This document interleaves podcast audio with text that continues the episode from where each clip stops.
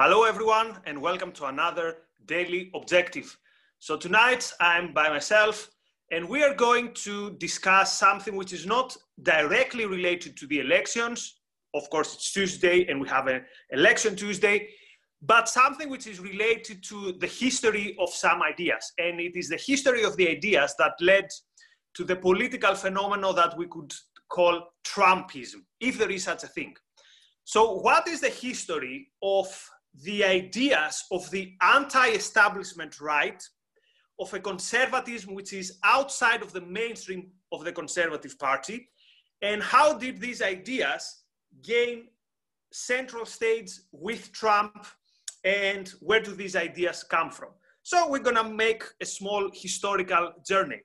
And our journey will start from 1964 and the elections where Barry Goldwater was the candidate for the Republican Party. And why is the Goldwater elections important? Because it's the last elections of a republicanism that was characterized as the quote, the old right. So this is a right that was still more ideological. It had a lot of people who were opposed to the New Deal. And let's say it had a distinct ideological signature. It had some ideological, uh, let's say, it was an ideological campaign. And it's not a coincidence that this was the last campaign that Ayn Rand considered worthwhile actively supporting a candidate. Now, as we now know, Goldwater lost easily to Johnson. And after that, conservatism went to a different way. And if we should find one figure which is, let's say, a movements maker for mainstream conservatism, that would be William Buckley. And what did Buckley do? So Buckley was not only a journalist, but in a way he was a movement uh, builder. And the first thing he did is he, quote, expelled from the movement anyone who had the characteristic of a, quote, ideologue or a quote, an extremist. And this had to do with three groups. The first group was what today we would call right wing populists. And these were people who were not only against the New Deal in terms of economics, but were for a foreign policy that its enemies would call it isolationism. And I'm mostly talking about the John Birch Society. Now, this is not a group that we objectivists would have much in common. Actually, in John Birch, you'd find populism, you would find conspiracy theories, and you would find a, a type of a type of ideas that we wouldn't feel comfortable with. However, the second group that is expelled is libertarians. And at that time, libertarians would mostly talk about a group and the people around Murray Rothbard who had, who for some time was around Ayn Rand. Then they got their on their own way. Rand was very unhappy with them, but also they were too much for the official conservatives. And the third group or the third type of ideas that Buckley had nothing to do with already from some years ago was, of course, Rand herself.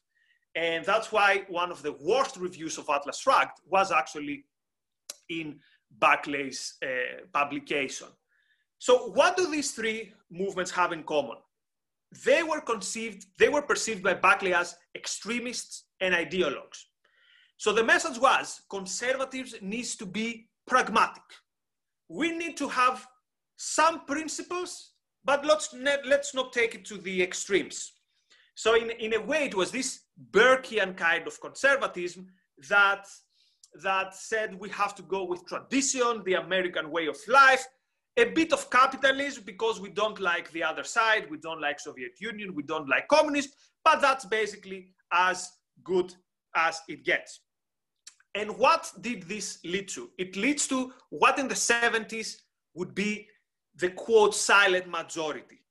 So remember, every movement needs to have some kind of an ideology. Otherwise, this movement is doomed. So what came instead of these principles or, or these ideologies that were expelled? Well, this void was filled by religion. That's why, for example, you have the new evangelicals in the 70s and towards the 80s.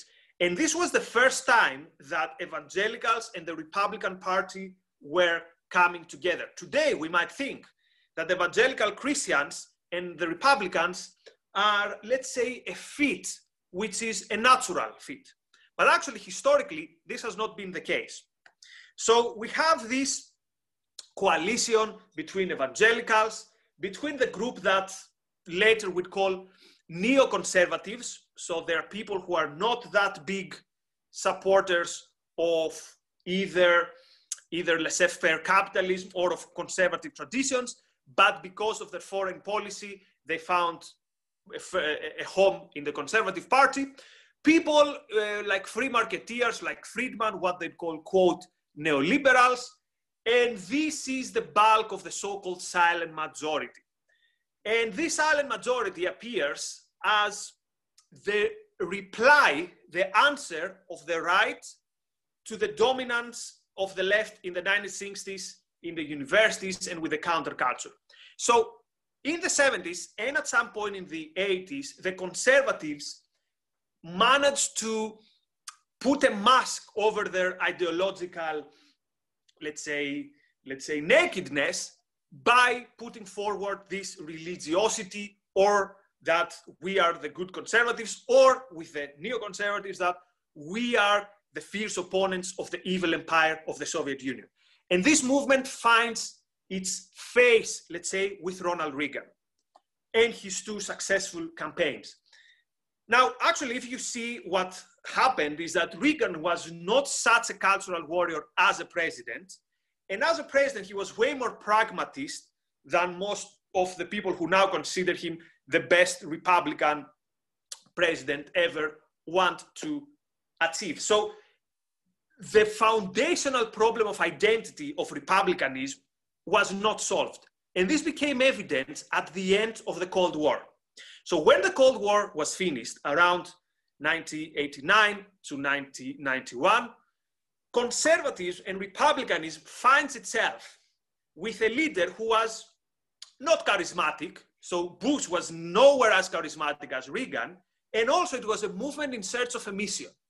So what was the new agenda that could, that could boost the Republican base? And this is when the ghost of right-wing populism that Buckley thought that he had expelled, this, this ghost would come back to haunt the Republican Party. So we find ourselves in the elections before the election of 1992. And Bush quite unusual for an incumbent president, find himself with opposition within his own party. And this opposition was, of course, the uh, the nominate the the the campaign of Pat Buchanan. And Pat Buchanan was a paleoconservative. So at this time, paleoconservatism rises, let's say, as the opposition to the conservative establishment of the neoconservatives or the quote neoliberals. So, what are the three main elements of paleoconservatism that, again, Buckley thought that he's, he has managed to put it to the margins of politics? One is economic nationalism.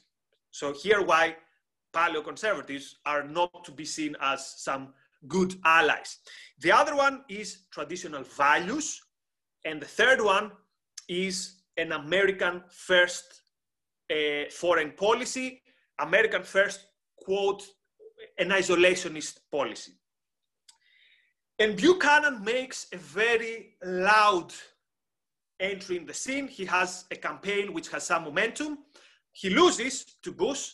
And in the summer of 92, which as a year we had also, it was a year with riots, and there was this sense that what's happening to the American way of life.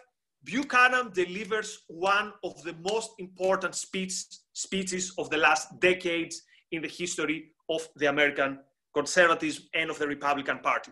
And it is his very famous culture wars speech. And I'm going to read you one line that will give you an understanding about what Buchanan was all about. So he said, quote, this election is about much more than who gets what. It is about who we are. It is about what we believe. It is about what we stand for as Americans. It is a cultural war, as critical to the kind of nation we will one day be, as was the, as was the Cold War itself. So, what do we see then? We see a stranded republic, a strand of conservatism saying that the battle is not to be fought on who goes to the White House. The battle is, has to be fought in the area of culture. And what do they bring forward? Conservative culture. And as you can imagine, issues such as abortion was on top of their agenda. And again, paleoconservatism would, would be a constant force on the margins of the Republican Party, even until 2016. So a lot of people say that figures such as Paul Gottfried, for example, who was a paleo conservative, they were very influential to what would become the alt-right. Specifically on its early days, a lot of people say that alt-right comes from Gottfried. Of course, Gottfried envisioned it as a paleo-conservative movement, but then it got a momentum of its own towards white nationalism. And there's another very important thing that Buchanan introduces to, to let's say, to introduces to the agenda. And it's something that, again, many years later would pave the way for Trump's narrative. So, in 2002, Buchanan publishes a book, which one of these characteristic American very long titles. And if I give you the title of the book, you'll understand what the book was about. So the book was called, quote, The Death of the West, How Dying Populations and Immigrant Invasions Imperil Our Culture and Civilization. So why is this important? Because we get the narrative in conservatism that, as some people would later say, demographics is destiny.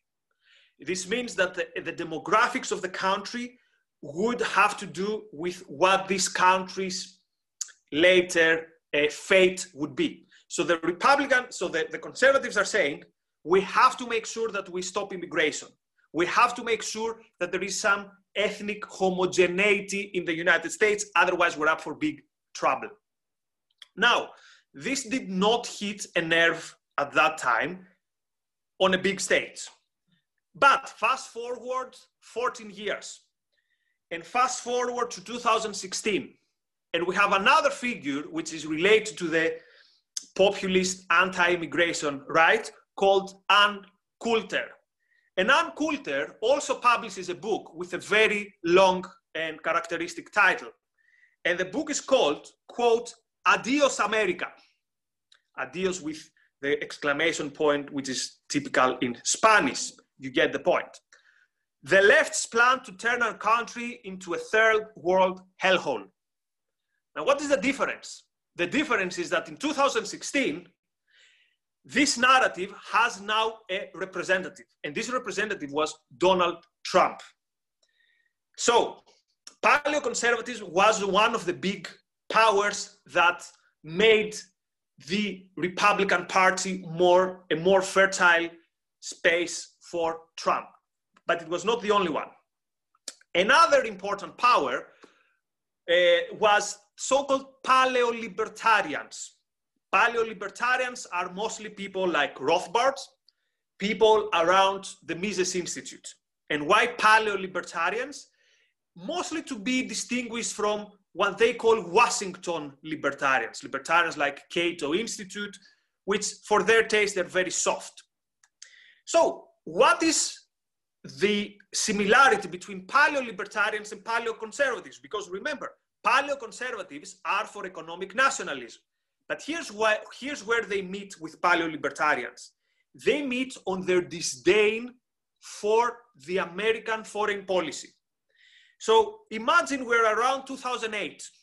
We've had the war in Viet, the war in Afghanistan being still not the decisive victory that people would expect, and we have the war in Iraq being a fiasco. from any point of view you would see it. So paleo-libertarians think that, it, that their time has come. And paleo-conservatives also think that their time has come. But also something else happens in 2008, around 2008, the financial crisis. It's already visible that there is a big problem. And here comes the figure of Ron Paul with his two presidential campaigns, 2008, 2012. Of course, in neither of these campaigns did he get the nomination of the party, but these campaigns are very, very important for two reasons. The first is that it was the first time that, let's say, a, a, a figure outside of the mainstream had such an appeal. And he put on the agenda issues such as an isolationist foreign policy.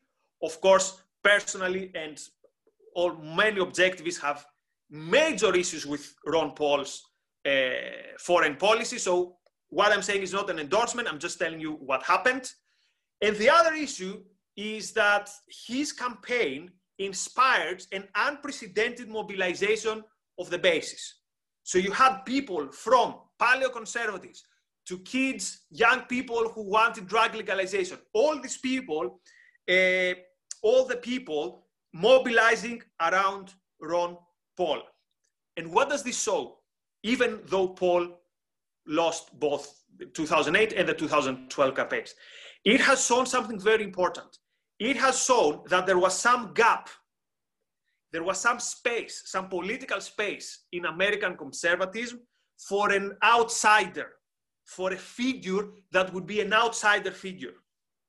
And what was a big question, if you remember, after 2012? Because Ron Paul was too old, it was quite unlikely that he'd have another campaign. The question was who will be the next Ron Paul in 2016? So between the, the, the Paul campaign in 2016, we have some other things happening within the conservative and Republican milieu. One important issue is the Tea Party. So, for the first time again after years, uh, Republicans and conservatives become very noisy. They take on the streets.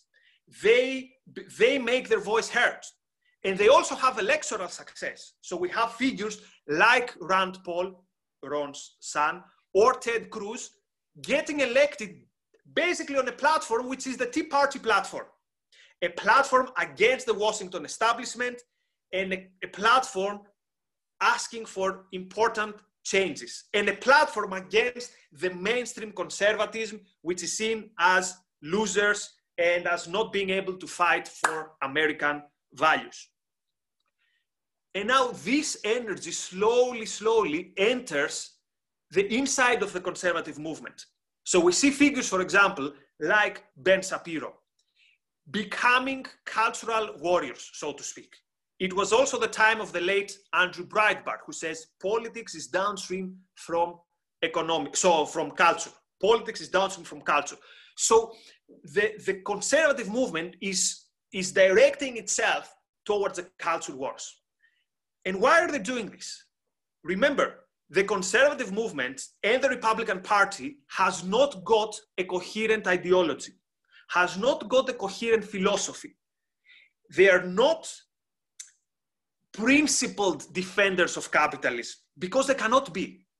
They cannot be because they're of the religious views, uh, they, they cannot be for individualism, they cannot be for, quote, greed, they cannot be for the pursuit of uh, material wealth or these things. Or they can be, but with many question marks. So they cannot, they cannot go all in for capitalism. So they have this problem. They need this substitute for their lack of ideology. And this is where the culture wars comes come in. The culture wars is this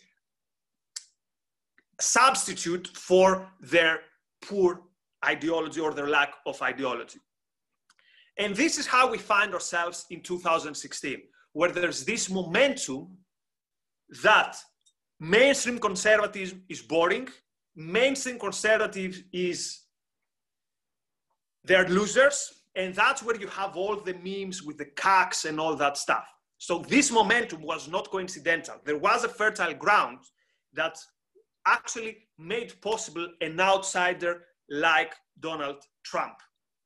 So I don't want to, to be misunderstood though. Trumpism, if there is such a thing, is not the same as paleoconservatism, is not the same as paleolibertarianism. Obviously, it's not the same as the alt-right, but all these things have something in common. And it is the disdain for mainstream conservatism, and it is an attempt to mask the ideological nakedness of mainstream conservatism. So, in a very, very few, uh, few words, this is how we find ourselves from a conservative movement dominated by the pragmatism of William Buckley to a conservative movement which today its figurehead is Trump and looks like Trumpism is the only game in town. So this stream of ideas was a reaction in a way to Buckley. And this is not to say that we need to return to Buckley, because this pragmatism was what left conservatism exposed to these populist ideas. So the only way to fight these populist ideas is with some strong and principled ideological positions, which, as I've said and we've discussed with the co-host and our guests many times in this program, conservatism is not capable of achieving at its current state. Anyway, that was our short historical, historical, historical traveling back to the past today. Hope you enjoyed it and you found it uh, useful. We will be back tomorrow with one of the usual co-hosts. Till then, all the best. Bye-bye.